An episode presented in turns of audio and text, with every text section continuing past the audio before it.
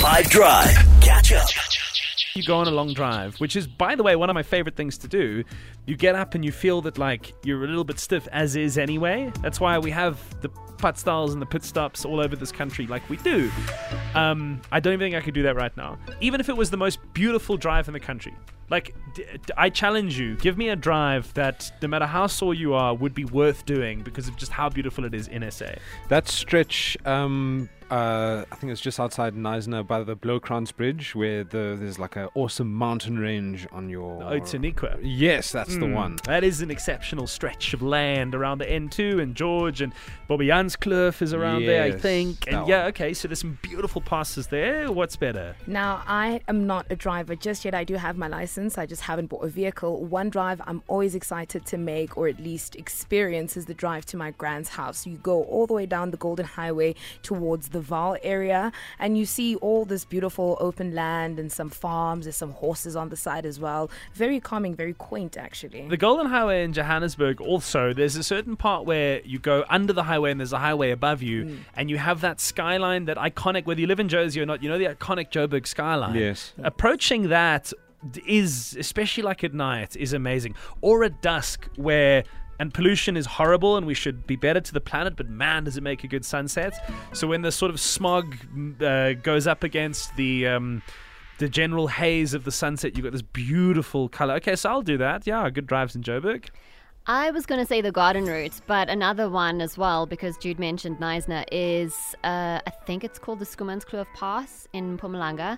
It's very windy, lots of beautiful trees and mountains, and just awesome. It's insane, and it's one of the only places in the country there and um, in uh, oh gosh, man, where they have like the Silver Lakes up in um, up in Limpopo, where you don't mind c- getting caught behind a timber truck because you're going Yes. to, uh, because it's near that part of the world where all the timber is. That is beautiful. Uh, yes. Okay. So where else? Where are exceptionally beautiful stretches of roads in South Africa? If we had to make a list. What do you think would be on it and why?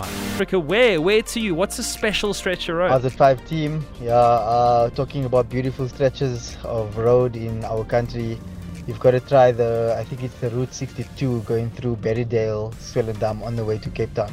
Absolutely stunning.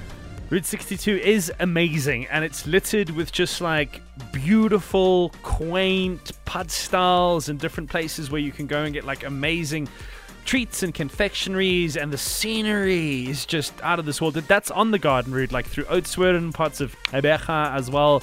Um, and well worth it. Also because as soon as a place gets a name and becomes popular, more things get added to it, more interesting businesses, more fun things to go and look at, and it's it's beautiful. I agree, and I love it, and I want to be there right now.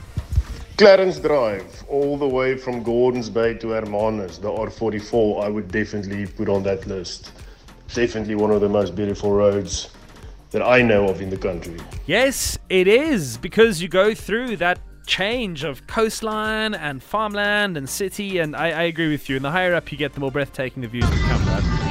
Uh, yes, you finally got the name right. It is Magoebaskloof. It's the drive between Heidelberg and Tzaneen. Yes, you are It's absolutely correct. beautiful, especially when going downhill. We uh, good luck driving uphill because that's it's quite difficult.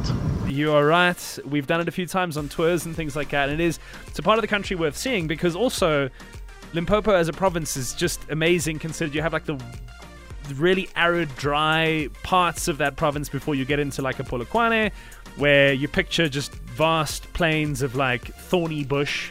And then you go to the other side of it, which is tropical and a paradise. And then in the intersection between the two is Magoebaskloof, which is this low hanging mist, silver lake, tall tree looking, exceptionally beautiful part of our country where Tito Mboweni hangs out.